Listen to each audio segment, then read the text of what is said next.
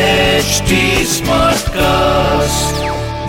आप सुन रहे हैं एच डी स्मार्ट कास्ट और ये है fever F production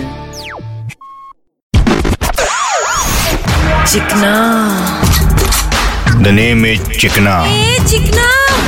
Charlie chikna क्या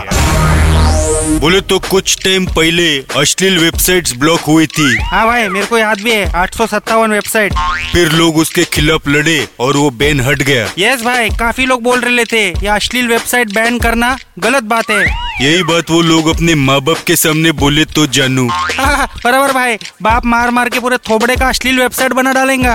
वैसे अभी कोर्ट में एक औरत ने कोर्ट से रिक्वेस्ट किया कि उसके पति को अश्लील वेबसाइट देखने की आदत हो गई ली तो उसने कोर्ट से रिक्वेस्ट किया है कि सब अश्लील वेबसाइट बैन करना मांगता है ऐसा कैसे भाई अबे क्योंकि उससे उसकी मैरिड लाइफ खराब हो रही है आदमी का दिमाग खराब हो रहा है पचास साठ साल का तो आदमी है आयला ये उम्र में भी साठ में एकदम ताट भाई आप क्या बोलेंगे अपन थोड़ी कोरट है अपन सिर्फ बच्चों के अश्लील वेबसाइट्स के खिलाफ है और जो लोग बच्चों के अश्लील वेबसाइट्स देखने में इंटरेस्ट रखते हैं अपन सिर्फ उनसे रिक्वेस्ट करेंगे कि अपन के सामने मत आना क्यों भाई आप क्या करोगे कुछ ऐसा कि ना ये बच्चे देख पाएंगे और ना कर पाएंगे हाँ, मतलब आइस से ना देख पाओगे और ना आइस और बापूस बन पाओगे chikna the name is chikna chikna Charlie chikna क्या